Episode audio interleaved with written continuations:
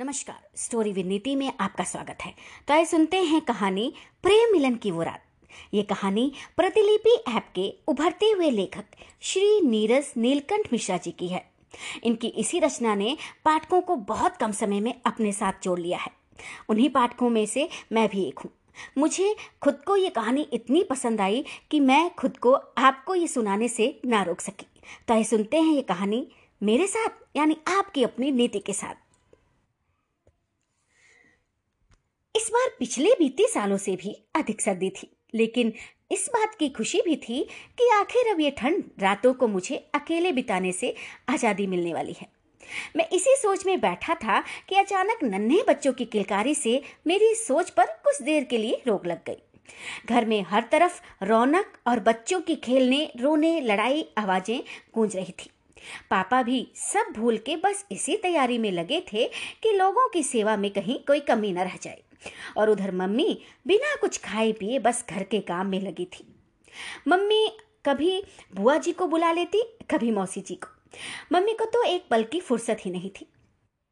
लेकिन मैं इन सबसे अनजान अपनी ही एक अलग ख्यालों की दुनिया में घूम रहा था, क्योंकि आखिर आज वो रात आने वाली ही थी जब मैं अपने ख्यालों की परी से मिलने वाला था।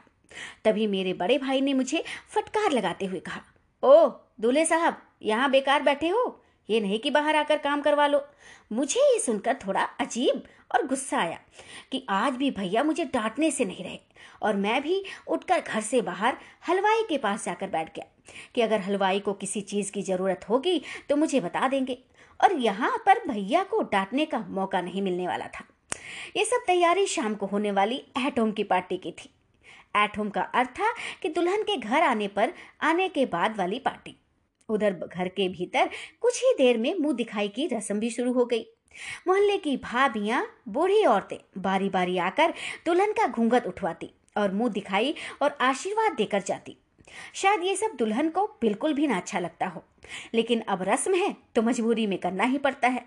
मैं भी बाहर बैठा औरतों को इस तरह जाते हुए ये सोच के हंस पड़ा कि जैसे मैं कोई एलियन से एलियन लेकर आया हूँ, कि पूरे गाँव की औरतें देखने आ गई। पार्टी में भी खूब मज़ा आया। लोगों ने पंडाल, घर की सजावट और खाने की बहुत तारीफ़ की। अब जाकर घर वालों ने राहत की सांस ली। लेकिन मैं इस बात को मन में सोच के हैरान था कि इतना सब कार्य करने के बाद भी पापा, मम्मी, भाई रिश्तेदार थके नहीं और आराम से बैठे पार्टी की बातें कर रहे थे। थोड़ी देर बाद पापा ने मम्मी को बिस्तर लगाने को बोल दिया और पापा सोने के लिए चले गए। फिर बारी बारी सब लोग अपने कमरे की ओर चल दिए। सोने, लेकिन मैं अभी भी हाल ही में बैठा था। मेरे अंदर एक अजीब सा डर था। अब दिन में जितनी बेचैनी थी, रात होने की अब उतना ही डर था। कमरे के अंदर जाने का, खैर, तभी मेरे बड़ी भाभी जी आई बोली, उसको अकेले रखने के लिए लाए हो क्या? और मुझे ज़बरदस्ती कमरे में भेजने लगे। शायद मैं भी तो यही चाहता था कि कोई तो मुझे कमरे में जाने को बोलो। मैं जैसे ही कमरे के भीतर गया, रेखा झट से उठकर बैठ गई। मैंने दरवाजे को बंद किया और जब मैंने रेखा की ओर देखा तो वो मुझे कुछ सहमी और डरी हुई सी लगी। लेकिन मैं तो ये सोचकर खुश था कि अब वो वक्त आ गया है जब मैं घूंघट उठाकर अपने जीवन साथी का दीदार करूँगा। मैंने अलमीरा से अपना नाइट ड्रेस लिया और बाथरूम में जाकर बदल आया। वो अभी तक उसी तरह घूंघट नीचे करके बैठी हुई थी। शायद आज ठंड ज़्यादा थी या मैं पहली बार किसी लड़के के साथ सोने की बात सोच के काप रहा था। मैंने हिम्मत करके घूंघट उठाया। वो बिल्कुल सहमी हुई बैठी थी और शर्म से उसकी नज़रें नीचे की तरफ़ थी।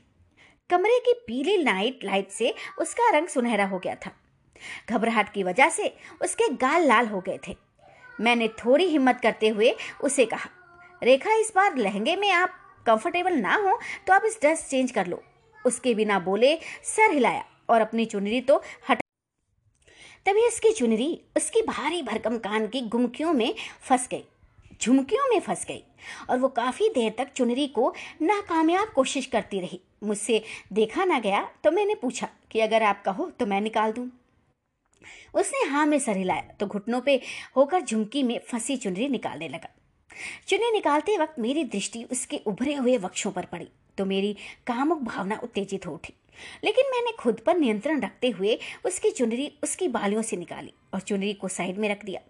चोली के भीतर से जैसे उसके वक्षों का उभार बाहर की तरफ़ आ रहा था। मैं उन्हें ही देख रहा था। जब मैंने देखा कि रेखा शर्म के मारे बिल्कुल सहमी हुई बैठी है तो मैंने ही कहा, अब जाकर ड्रेस चेंज कर लो। वो बिस्तर से उतरी और सूटकेस खोल के नाइट ड्रेस निकलने के लिए लगी। उसने गुलाबी रंग की सिल्क नाइटी निकाली और उसी के साथ का सिल्क गाउन लेकर बाथरूम में चली गई। मैं कंबल में बैठे बैठे ये सब देख रहा था। रेखा बाथरूम से आई तो मैं उसी को देखता रह गया गुलाबी रंग में वो किसी अप्सरा से कम नहीं लग रही थी। शॉर्ट नाइट ड्रेस में उसकी अतनंगी टांगे दिख रही थी, जिन्हें वो अपनी ड्रेस से छुपाने की कोशिश कर रही थी नाकामयाब। और वही बाथरूम के दरवाजे के पास खड़ी हुई थी। रेखा जी, आपको ठंड लग जाएगी, आप ऐसे न खड़े रहें। वहाँ पर और मैं बिस्तर से उतर गया। तब जाकर वो बिस्तर में गई। रेखा का शरीर ठंड की वजह से पूरी तरह काँप रहा था, जो कि मुझे कंबल के हलचल से साफ़ समझ आ गया। उसके बिस्तर में जाने के बाद में बेड पर बैठ गया। वैसे मेरी भाभीियों ने मुझे बताया था कि पहली रात बीवी के लिए मुँह दिखाई के तौर पर कुछ ना कुछ ले जाना तो मैं उसके लिए गोल्ड चैन लेकर गया था, जिससे मेरा नाम समीर लिखा था। मैंने रेखा को कहा, आप आँखें बंद करो तो एकदम से घबरा कर बोली, क्यों? क्या हुआ? आँखें क्यों बंद करनी है? तब जाकर मैंने उसकी आवाज़ सुनाई। उसकी आवाज़ भी उसकी की तरह सुरीली थी। उसका रूप जिस तरफ़ मेरी आँखों को लुभा रहा था, उसी तरह उसकी आवाज़ भी मुझे उसका होने पर विवश कर रही थी। एकाएक मेरी हँसी निकल गई। हाँ मैंने हँसते हुए कहा, अब घबराओ मत, मैं आपको कुछ नहीं करूँगा। खैर, उसने आँखें बंद की तो मैंने बेड के गद्दे के नीचे से वो चैन उठाई, जो मैं उसके बाथरूम जाने के बाद रखती थी।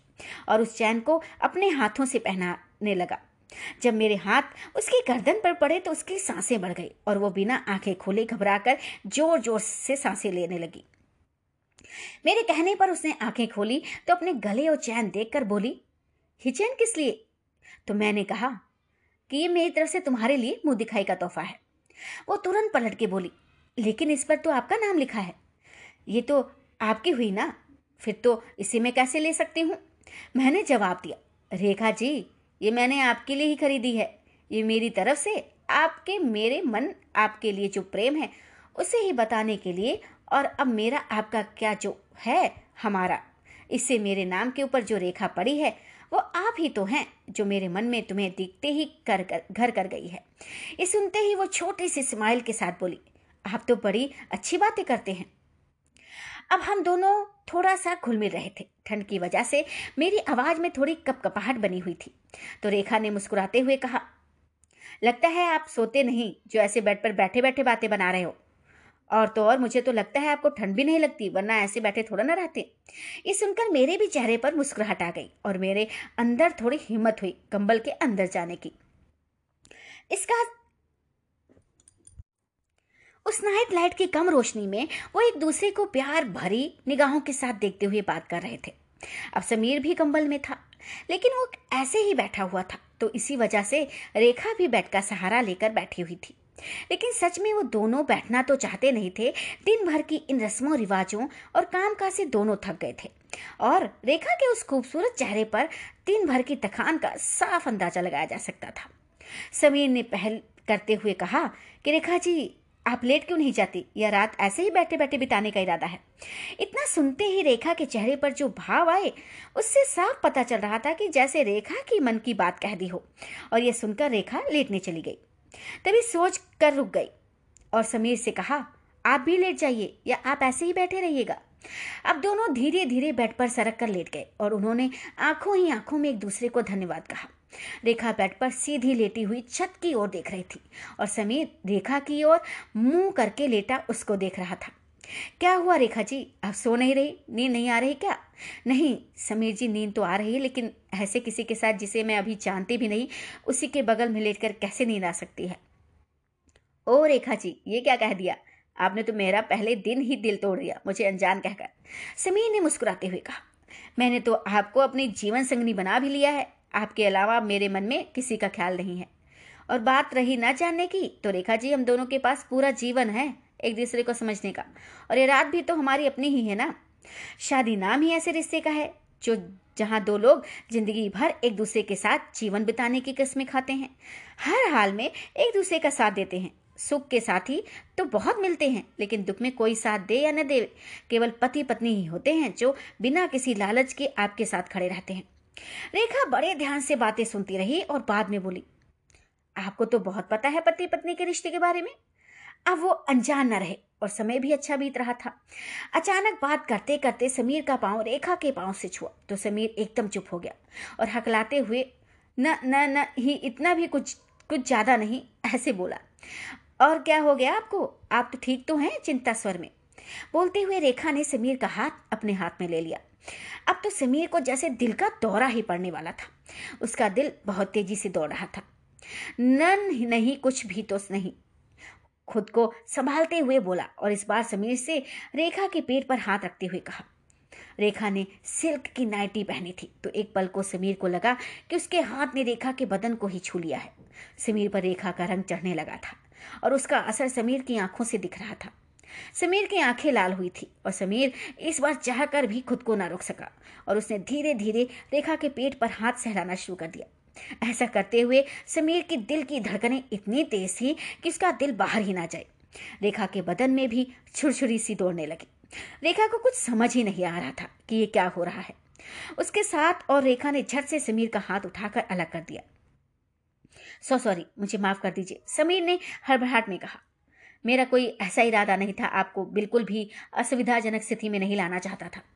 समीर जी, इससे आपकी भी कोई गलती नहीं। ये मेरा पहला एहसास है, जब किसी मर्द ने मुझे इस तरह छुआ है।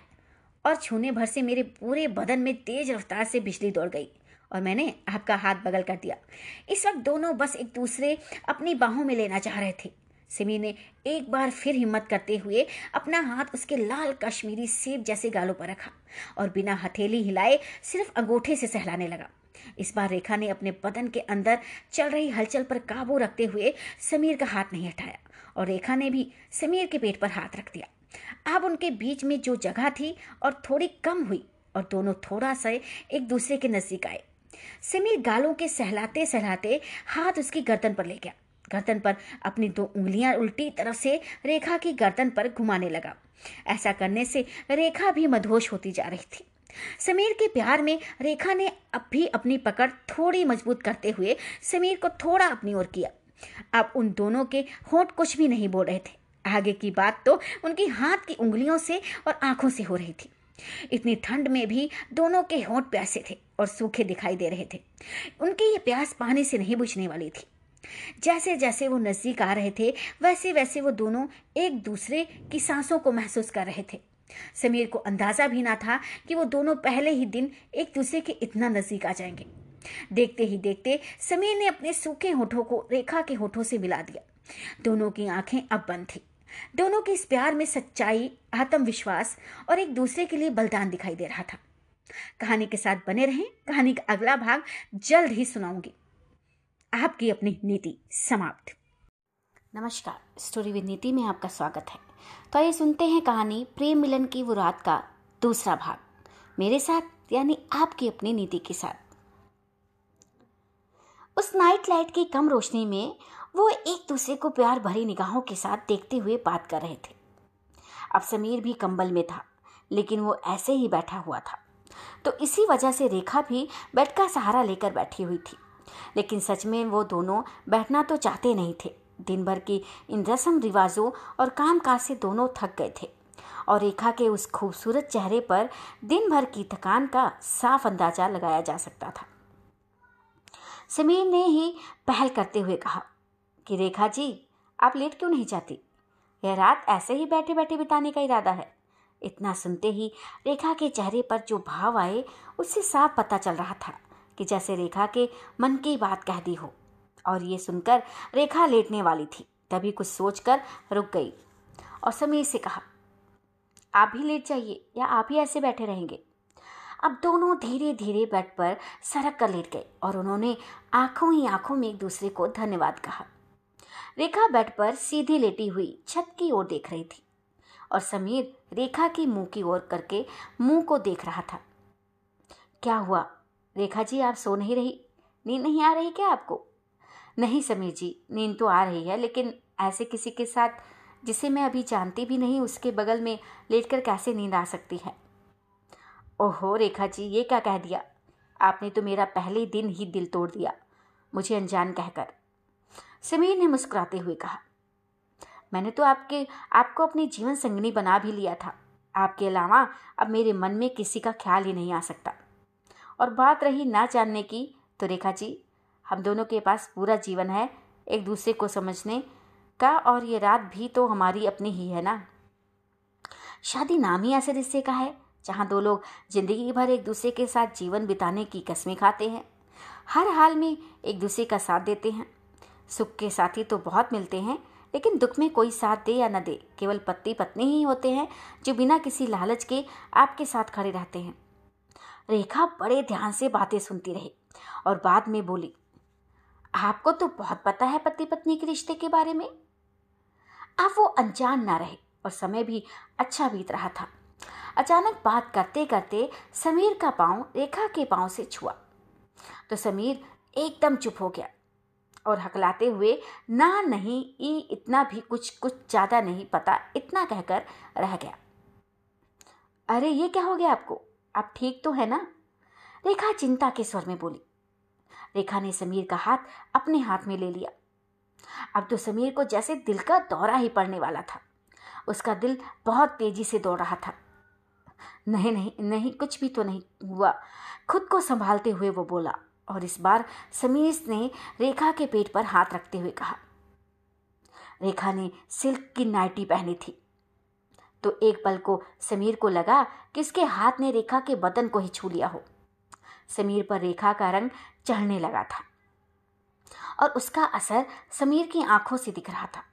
समीर की आँखें लाल हो गई थी और समीर इस बार चार कर भी खुद को रोक ना सका और उसने धीरे धीरे रेखा के पेट पर हाथ सहलाना शुरू कर दिया। ऐसा करते हुए समीर की दिल की धड़कनें इतनी तेज थी कि उसका दिल बाहर ही ना आ जाए।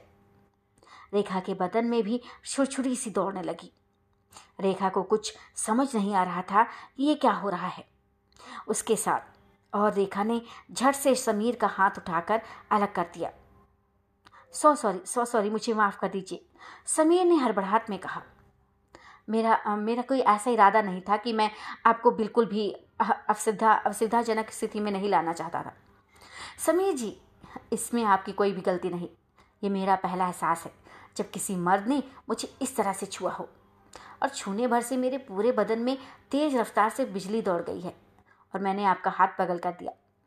इस वक्त दोनों बस एक दूसरे अपनी बाहों में लेना चाह रहे थे। समीर ने एक बार फिर हिम्मत करते हुए अपना हाथ उसके लाल कश्मीरी सीप जैसे गालों पर रखा और बिना हथेली हिलाए सिर्फ़ अंगूठे से सहलाने लगा।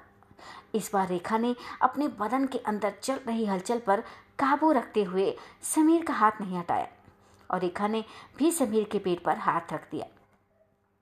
अब उनके बीच में जो जगह थी और थोड़ी कम हुई और दोनों थोड़ा से एक दूसरे के नज़दीक आ गए। समीर गालों को सहलाते सहलाते हाथ उसकी गर्दन पर ले गया। गर्दन पर अपनी दो उंगलियाँ उल्टी तरफ़ से रेखा की गर्दन पर घुमाने लगा। ऐसा करने से रेखा भी अब मधोश होती जा रही थी। समीर के प्यार में और रेखा ने भी अपनी पकड़ थोड़ी मज़बूत कर ली थी। समीर को थोड़ा उसने अपनी ओर किया। अब दोनों के होठ कुछ भी नहीं बोल रहे थे। आगे की बात तो उनकी हाथ की उंगलियों से हो रही थी और आँखों से। इतनी ठंड में भी दोनों के होठ प्यासे थे और सूखे थे। उनकी ये पास पानी से नहीं बुझने वाली थी। जैसे जैसे वो नज़दीक आ रहे थे वैसे वैसे वो दोनों एक दूसरे की सांसों को महसूस कर रहे थे। समीर को अंदाज़ा भी ना था कि वो दोनों पहले ही दिन एक दूसरे के इतना नज़दीक आ जाएँगे। देखते ही देखते समीर ने अपने सूखी होठों को रेखा के होठों से मिला दिया। दोनों की आँखें अब बंद थी। दोनों के इस प्यार में सच्चाई, आत्मविश्वास और एक दूसरे के लिए बलिदान दिखाई दे रहा था। कहानी के साथ बने रहिए। कहानी का अगला भाग जल्द ही आपके लिए प्रस्तुत करूँगी। धन्यवाद। नमस्कार। स्टोरी विद नीति में आपका स्वागत है। आइए सुनते हैं कहानी प्रेम मिलन की वो रात का भाग तीसरा। मेरे साथ, यानी आपकी अपनी नीति के साथ। अभी तक आपने सुना है कि इस प्यार में आत्मविश्वास, सच्चाई और एक दूसरे के लिए बलिदान दिख रहा था। अब आगे। समीर और रेखा दोनों के बदन में एक अजीब प्रकार की हलचल मची हुई थी। इस हलचल को आज से पहले उन दोनों ने कभी महसूस ना किया था। देखते ही देखते वो अपने बीच की उस दूरी को खत्म कर चुके थे, जहाँ अभी तक दोनों को इस वर्ष के सबसे ठंडी रात का एहसास हो रहा था। वहीं अब उन्हें इस ठंड से मुक्ति मिल चुकी थी।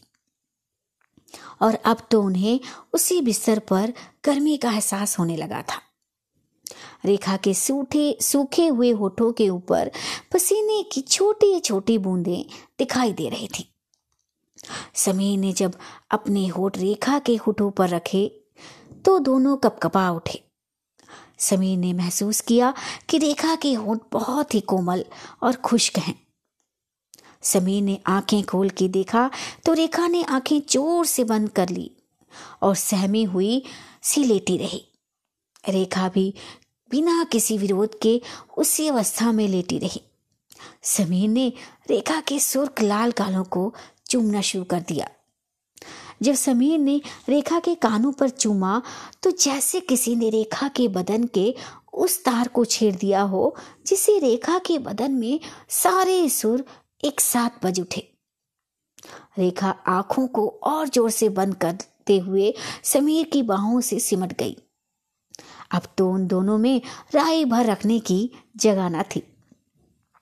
समीर और रेखा दोनों इस नए एहसास को महसूस कर रहे थे और जी रहे थे।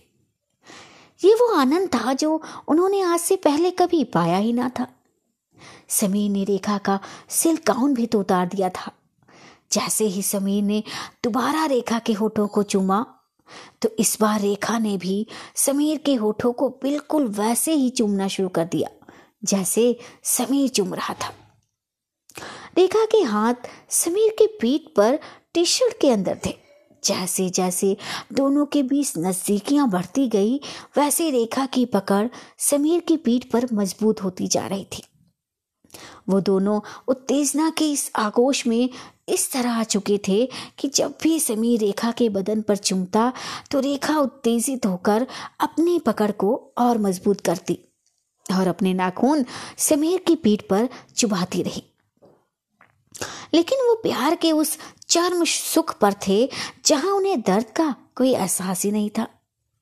उन्हें ये तक भी ज्ञात ना हुआ कि कब उनके बदन से सारे कपड़े गायब हो गए। और वो दोनों नग्न अवस्था में एक दूसरे की बाहों में थे। देखते ही देखते समीर ने रेखा के बदन के हर हिस्से को चूमने शुरू कर दिया। अब रेखा पूरी तरह मदहोश होकर समीर के इस प्रेम में डूबती चली जा रही थी। दोनों के होठ एक दूसरे के होठों को चूमते थक ही ना रहे थे। रेखा तो उत्तेजित होकर बीच बीच में अनजाने से समीर के होठों को काट भी लेती।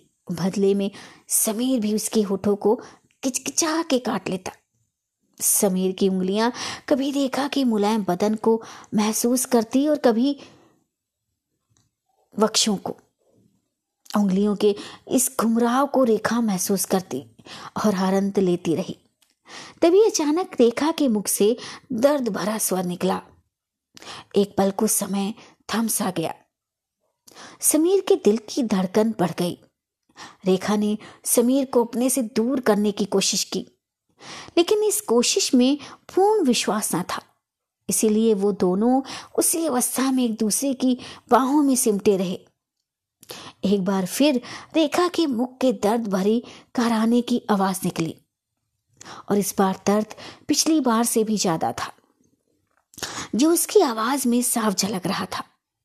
समीर ने रेखा की आवाज़ को दबाने के लिए अपने होठ, रेखा के होठों पर रख दिए। एक पल को तो रेखा समीर को नफरत भरी निगाहों से देखने लगी। लेकिन जब समीर के हाथ रेखा के बदन पर घूमते तो रेखा फिर से आँखें बंद मदहोश हो जाती। जब समीर ने रेखा के वक्षों पर चूमना शुरू किया तो रेखा को महसूस हुआ कि जैसे कोई ज्वालामुखी फटकर उसके बदन से बाहर आने वाला है। और वो अशांत मन के साथ, समीर के साथ चिपक गई। उसके अंदर की इस हलचल को वो समझ ना पा रही थी कि कैसे शांत किया जाए। वो समीर के होठों को चूमती, समीर ने भी रेखा के होठों को चूमना शुरू कर दिया। समीर रेखा के जीवा को चूसा। दोनों इस वक्त बस एक दूसरे ज़ोर से पकड़े हुए लेटे रहे। कुछ देर बाद उन दोनों को होश आया। रेखा और समीर दोनों इस आनंदमय पल का आनंद ले रहे थे। अब तो जैसे वो दोनों इस पल को रोक लेना चाहते थे। इतनी देर तक उन दोनों के मुख के एक लफ्ज भी ना निकला था। और जब समीर ने बोला तो उसके मुख से सिर्फ़ आई लव यू निकला। रेखा ने आँखें नीचे करते हुए उत्तर में आई लव यू टू कहा। उन दोनों की आवाज़ ने थकान और संतुष्टि थी। देखते देखते सुबह के तीन बज गए थे। उसके बाद दोनों उसी तरह एक दूसरे की बाहों में लेटे लेटे नींद के आगोश में चले गए। समीर की नींद सुबह सात बजे खुली, जब रेखा ने उन्हें जगाते हुए चाय दी। दोनों की आँखों में शर्म थी। वो एक दूसरे से निगाह नहीं मिला पा रहे थे। मिलाते भी कैसे? अगला भाग अगले एपिसोड में। तब तक के लिए आप सबका धन्यवाद। कहानी का ये भाग जो है, थोड़े अश्लील वाक्यों से निर्मित है।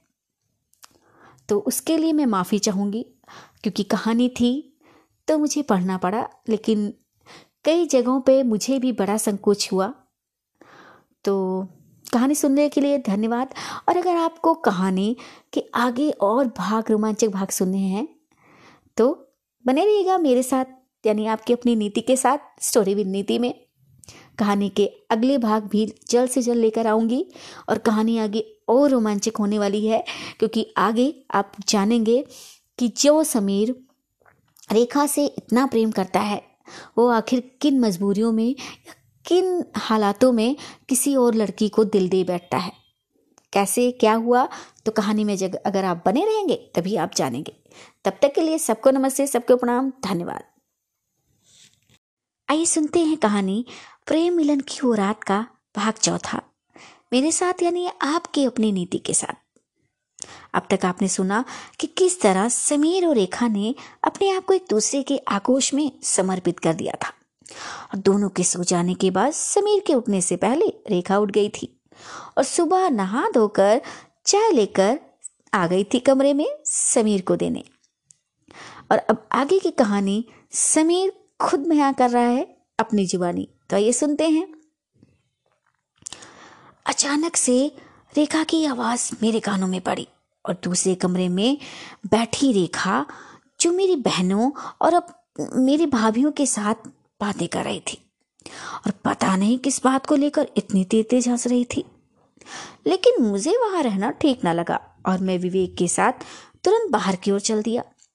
बाहर की ओर जाते हुए भाभी जी मिल गए। अब मेरी साँसें तेज होने को थी कि कहीं भाभी जी रोक ना लें। हाँ, बिल्कुल वही हुआ।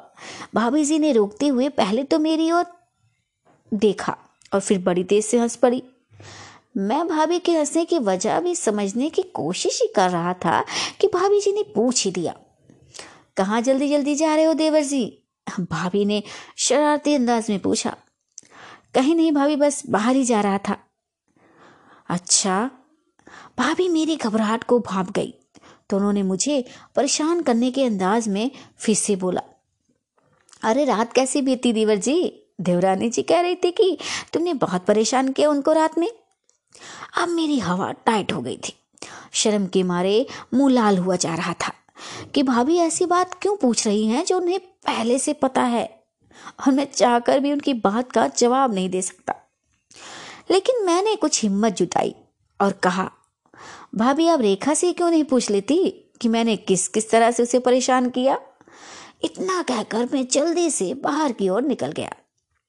एक पल को तो लगा कि भाभी पीछे ही ना जाएँ। ये पूछने की रेखा से पूछना क्या है? ये सोच मेरे कदमों की रफ्तार बढ़ गई। खैर, विवेक मेरा भाई, काम और दोस्त ज़्यादा था और एक पल को भी ना हिला और मेरे साथ ही बाहर आया। शायद यही वजह हो कि भाभी भी घर के भीतर चली गई। बिना और कोई सवाल किए, वैसे मुझे विवेक से उम्मीद भी यही थी कि वो मेरे साथ ही रहेगा। मैं और विवेक घर से थोड़ी दूर आम के बगीचे में आ गए। वैसे वो बगीचा हमारा नहीं था, लेकिन हम दोस्त अक्सर वहीं अपना दिन बिताते थे। और परिवार में जाने का मेरा मन तो वैसे भी नहीं था। मैंने देखा मेरे दोस्त बगीचे में पहले से बैठे हैं।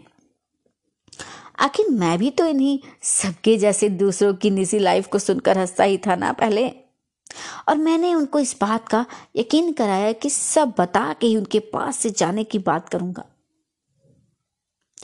मैंने उनकी बात को टालते हुए कहा।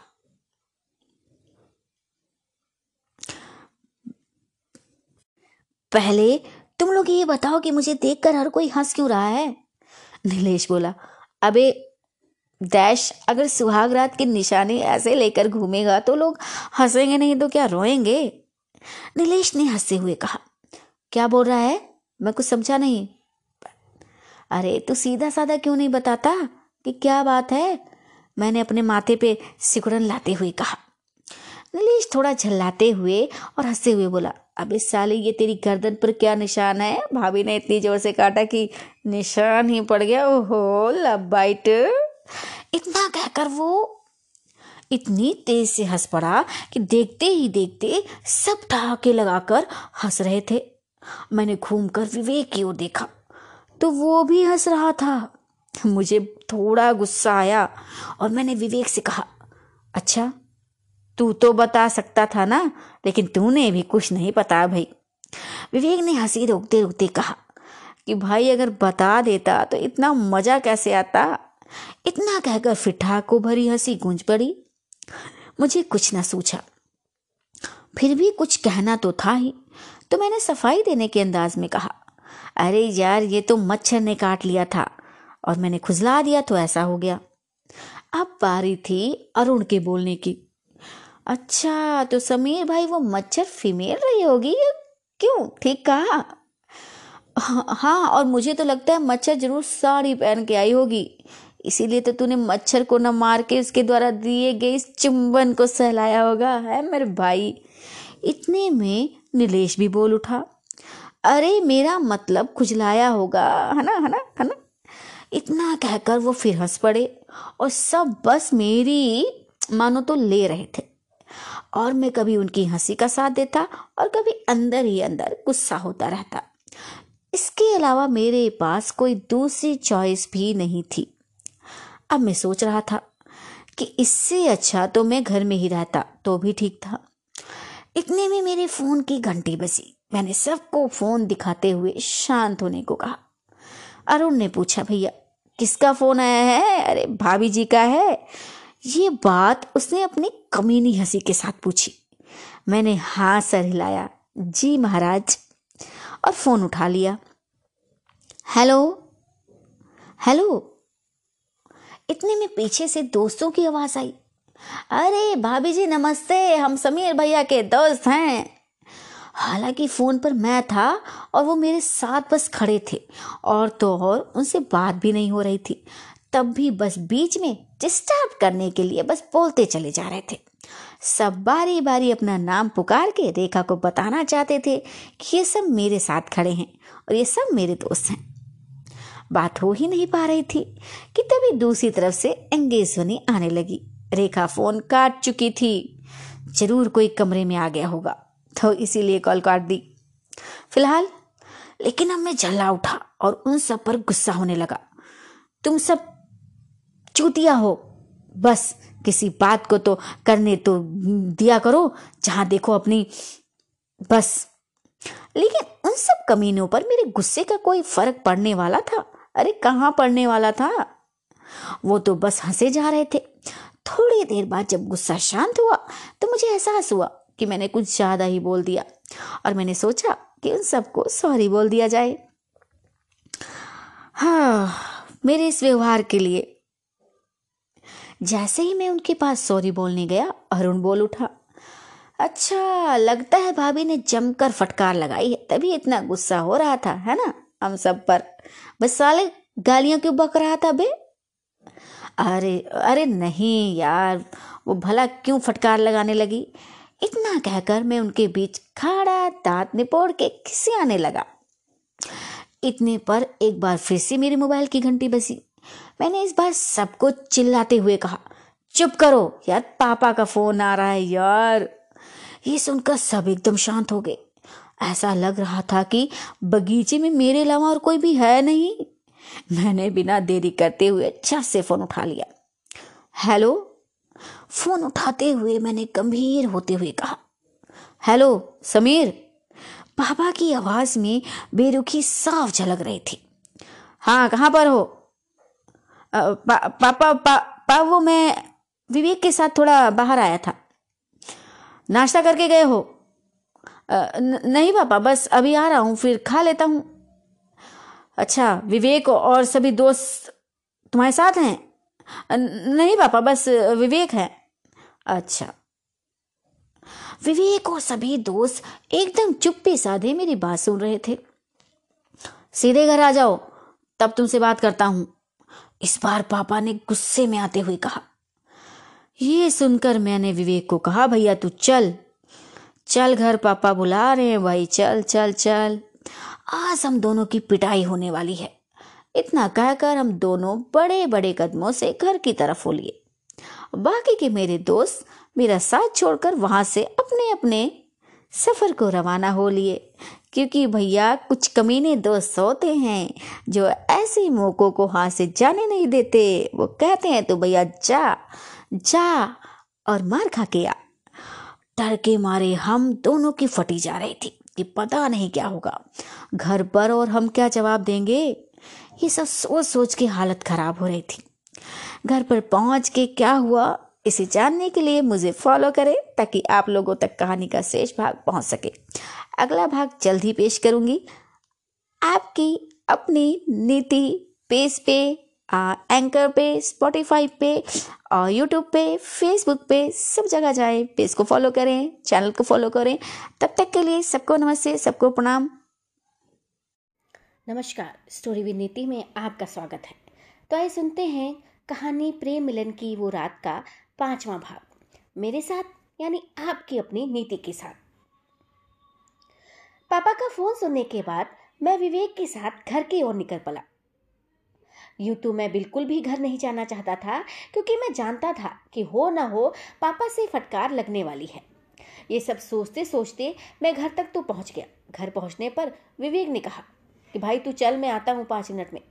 जिसे मैं अपना भाई, दोस्त सब समझता था, वो अब इस मुसीबत के वक्त मुझे धोखा देने वाला था। धोखा देने वाला था क्या? दे गया था।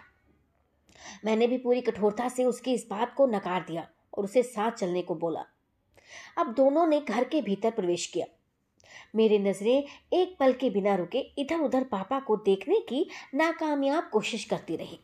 लेकिन पापा कहीं दिखाई ना दिए तो मैंने भाभी से पूछ लिया, भाभी जी, आप पापा कहीं गए हैं क्या? भाभी ने उत्तर देते हुए कहा, पापा तो बस अभी अभी कहीं जाने के लिए निकले हैं, तुम्हें शायद साथ लेकर जाना चाहते थे, इसीलिए फ़ोन किया था। भाभी की बात सुनकर मुझे थोड़ी तसल्ली मिली कि पापा की डांट से मैं बच गया और सीधा रसोई घर जाकर मम्मी से नाश्ता मांगने लगा। समय साढ़े बारह हो गया था तो नाश्ते में दोपहर के लिए बन रहा गर्मा गर्म खाने, खाना मेरे लिए परोसा गया और भाभी मेरे लिए खाना लेकर आ गई। भाभी जी भैया कहाँ हैं? उन्होंने खाया खाना? नहीं समीर, तेरे भैया बुआ जी को छोड़ने गए हैं और वापस आते हुए घर का राशन लेकर भी आएँगे। हमारे घर पर पापा और भैया ही घर के अहम फैसले लेते हैं। पापा तो प्राथमिक शिक्षा विद्यालय में मुख्य अध्यापक हैं। भैया प्राइवेट सेक्टर में अकाउंटेंट की जॉब करते हैं। प्राइवेट होने के कारण उनकी इनकम ठीक है, लेकिन टेंशन भरी जॉब है, इसलिए भैया ज़्यादातर गुस्से में रहते हैं। शायद यही वजह है कि पापा मुझे बोलते रहते हैं कि सरकारी नौकरी के फॉर्म भरते रहो। किस्मत का क्या पता कब नौकरी मिल जाए।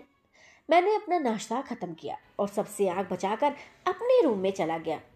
रूम में पहुँचते ही मैं कमरे के दरवाजे पर सकपका के रुक गया। रूम में तो हँसी मज़ाक का माहौल बना हुआ था। रेखा बीच में बैठी थी और चाचा और मामा जी की लड़कियाँ रेखा के अगल बगल बैठी बातें कर रही थी। अब दिक्कत ये थी कि मैं रेखा से बात कैसे करूँ? मेरे मन ही मन में सोचना शुरू किया कि रेखा है तो मेरी पत्नी, लेकिन मुझे ही बात करने का मौका नहीं मिल रहा। मैंने आवाज़ बुलंद करते हुए कहा, ओ सिमरन, ये बैठी सबके साथ खी खी कर रही हो? सिमरन मेरी चचेरी बहन है। वहाँ मम्मी तुझे खाने के लिए बुला रहे हैं। सिमरन ने मेरी बात सुनी और गुस्से में उठकर मुँह फुलाए बाहर चली गई। अब बाकी सबको भी तो रवाना करना था। ना रूम से तो मैंने कहा कि सब बात आज ही कर लोगी तुम सब। अपनी भाभी को थोड़ा आराम भी करने दो। सब एक एक करके कमरे से बाहर चली गई। रेखा बस ये सब देख कर मुस्कुरा रही थी। सबके जाने के बाद मैं रेखा के पास गया। तो रेखा जी, आपको हमारा घर परिवार कैसा लगा? मुझे सिर्फ़ बात शुरू करनी थी तो मैंने सवाली अंदाज में पूछ लिया। रेखा ने मुस्कुरा दिया और बिल्कुल धीमी आवाज़ में बोली अच्छा है। उसका उत्तर सुनकर मुझे अजीब लगा कि अभी तो हंस हंस की बातें कर रही थी और अब इतना क्यों शर्मा रही है। तभी अगले पल मुझे एक फ़िल्म का डायलॉग याद आ गया। लज्जा ही औरत का अमूल्य गहना है। इस डायलॉग से मुझे उत्तर मिल गया। मैंने दोबारा फिर पूछा, आपने खाना खाया या नहीं? अभी तक नहीं। रेखा ने जवाब दिया। इसके बाद हम दोनों के बीच खामोशी ने अपनी जगह बना ली, क्योंकि मुझे भी कुछ समझ नहीं आ रहा था कि क्या बात की जाए। जब दूर था तो बार बार रेखा का ख्याल आ रहा था। और अब जब पास हूँ तो कुछ समझ ही नहीं आ रहा। क्या बात की जाए? थोड़ी देर बाद चुप्पी के बाद रेखा ने चुप्पी तोड़ते हुए सवाल किया। रेखा ने एकदम से पूछ लिया, हम हनीमून के लिए कहाँ जाएँगे? ये सुनकर मैं हक्का बक्का रह गया कि हम कहाँ जाएँगे? हनीमून एक तो मैं हूँ जॉबलेस और ऊपर से हमारे घर में गया ही कौन है हनीमून पर? कोई गया होता तो शायद हम भी चले जाते। और तो और कोई नई प्रथा चलाई जाए, इस लायक तो मैं हूँ भी नहीं। खैर, रेखा के सवाल का जवाब तो देना ही था मुझे। वो हम चलेंगे लेकिन अभी बात नहीं हुई इस बारे में घर पर। मैंने हड़बड़ाहट से जवाब दिया। अच्छा तो तुमने सरकारी नौकरी का अप्लाई किया था? उसका रिज़ल्ट आ गया क्या? रेखा की ओर से अगला सवाल आ गया। अब मैं अनकंफर्टेबल होने लगा कि रेखा, ये सब कैसे सवाल पूछ रही है? नहीं अभी तक कुछ नहीं पता चला, लेकिन जल्द ही कोई जॉब लग जाएँगी। मैंने रेखा का हाथ अपने हाथों में लेते हुए कहा, तुम ऐसे इस रूम में ना बैठी हो, बैठो। कोई आ गया तो हम दोनों को ऐसे बैठे देखेगा तो क्या सोचेगा? क्या सोचेगा? मैं किसी और के साथ थोड़ा ही बैठा हूँ। मैं अपनी पत्नी के साथ बैठा हूँ। अब मैं क्या यहाँ बैठ भी नहीं सकता? नहीं नहीं, मेरा ये मतलब नहीं था। आप जाओ, मुझे अजीब लग रहा है। रेखा ने कहा, कोई ना कोई ज़रूर आ जाएगा। इतना बोल के रेखा ने मुझे आँखों से बाहर जाने के लिए बोल दिया। मैं इस बार बिना कुछ बोले बाहर चला गया। अगले ही पल पापा भी आ गए। आते ही उन्होंने मेरे बारे में पूछा। जी, जी पापा मैंने पापा के सामने जाकर कहा। हाँ समीर भाई कहाँ गए थे आप? पापा ने अपने पुराने गुस्से भरे अंदाज में पूछा। वो वो पा, पापा मैं कहीं नहीं बस आ, आम के बची बगीचे तक गया था। अच्छा तो ये सब कब तक चलता रहेगा भाई साहब? कब तक ऐसे घूमोगे? ज़िंदगी में कुछ करोगे भी या यूँ ही दोस्तों के साथ घूमने की सलाह ऐसे ही करते रहोगे गटर गश्ती? ब्याह हो गया है तुम्हारी जिम्मेदारियाँ बड़ी हो गई हैं ऐसे नहीं चलेगा। आ, नहीं नहीं पापा मैंने बस इतना ही कहा। क्या नहीं? ए पापा एक बार फिर झल्लाते हुए बोले आखिर कब तक अपनी ज़िम्मेदारी समझो नहीं समझोगे? शादी हो गई है तुम्हारी। अब तो अपनी जिम्मेदारियों को समझो। पापा बिना रुके बस मेरे ऊपर मूसलाधार बारिश के जैसे बरस रहे थे। सब लोग ये देख रहे थे और खड़े किसी को नहीं समझ आ रहा था कि समीर को इतनी फटकार क्यों पड़ रही है। मेरी इस बेसी का तमाशा देखने रेखा भी चौखट पर आ खड़ी हुई, लेकिन कोई बीच में नहीं आना जाना चाहता था। जी हाँ। क्या हाँ? नहीं पापा, बेटा, पापा शब्द से आगे बढ़ो और जाकर तैयारी करो। तुम्हारे लिए जल विभाग की चिट्ठी आई है। तुम्हारा सिलेक्शन हो गया है। लेकिन नौकरी के लिए गोरखपुर जाना होगा। इतना कहकर पापा हंसने लगे। उनकी इस हँसी से घर में खुशी का माहौल अब आ गया। पापा ने एक मुस्कुराहट के साथ ज्वाइन लेटर मुझे दिया और साथ ही ट्रेन की टिकट भी दी और कहा, बेटा, मैंने तेरी टिकट करवा दी है। कल ही तुझे ज्वाइन करना है। आज शाम को निकलने की तैयारी कर। चल। इतने पर मम्मी ने बोलना चाहा कि अभी तो किसकी शादी हुई है, इतनी जल्दी क्या है? लेकिन पापा ने मम्मी की बात काटते हुए क्या हो गई ना शादी? अब कहीं रोज रोज सरकारी नौकरी मिलती है क्या? बेटा, तू तैयारी कर, आज शाम को ट्रेन है तेरी। इन सब के बीच किसी ने मुझसे ना पूछा कि बेटा, तू क्या चाहता है? पापा ने तो बिना पूछे टिकट करवा दी। सबके चेहरे पर मुस्कान थी। मैंने रेखा की ओर देखा तो उसके चेहरे पर थोड़ी उदासी थी। ये देख मैंने सीधा, मैं सीधा कमरे में चला गया। क्यों? खुश हो ना तुम? देखो मेरी नौकरी लग गई। अभी अभी तुम पूछ ही रही थी ना कि आगे क्या सोचा है। अब तो अच्छी कमाई होगी, मेरी लाइफ अच्छी बीतेगी ना। मैं बिना रुके बस बोले जा रहा था। मेरी आवाज़ में गुस्सा था। लेकिन मैं इस गुस्से को उस पर नहीं उतारना चाहता था। इसलिए बोलते बोलते हुए भी आवाज़ को धीमा ही रखा। रेखा चुपचाप सब सुनती रही और फिर बोली, आप चलो मुझे मेरे घर छोड़ाओ। बिना आपके यहाँ कैसे रहूँगी? इससे अच्छा मैं अपने घर ही चली जाऊँ।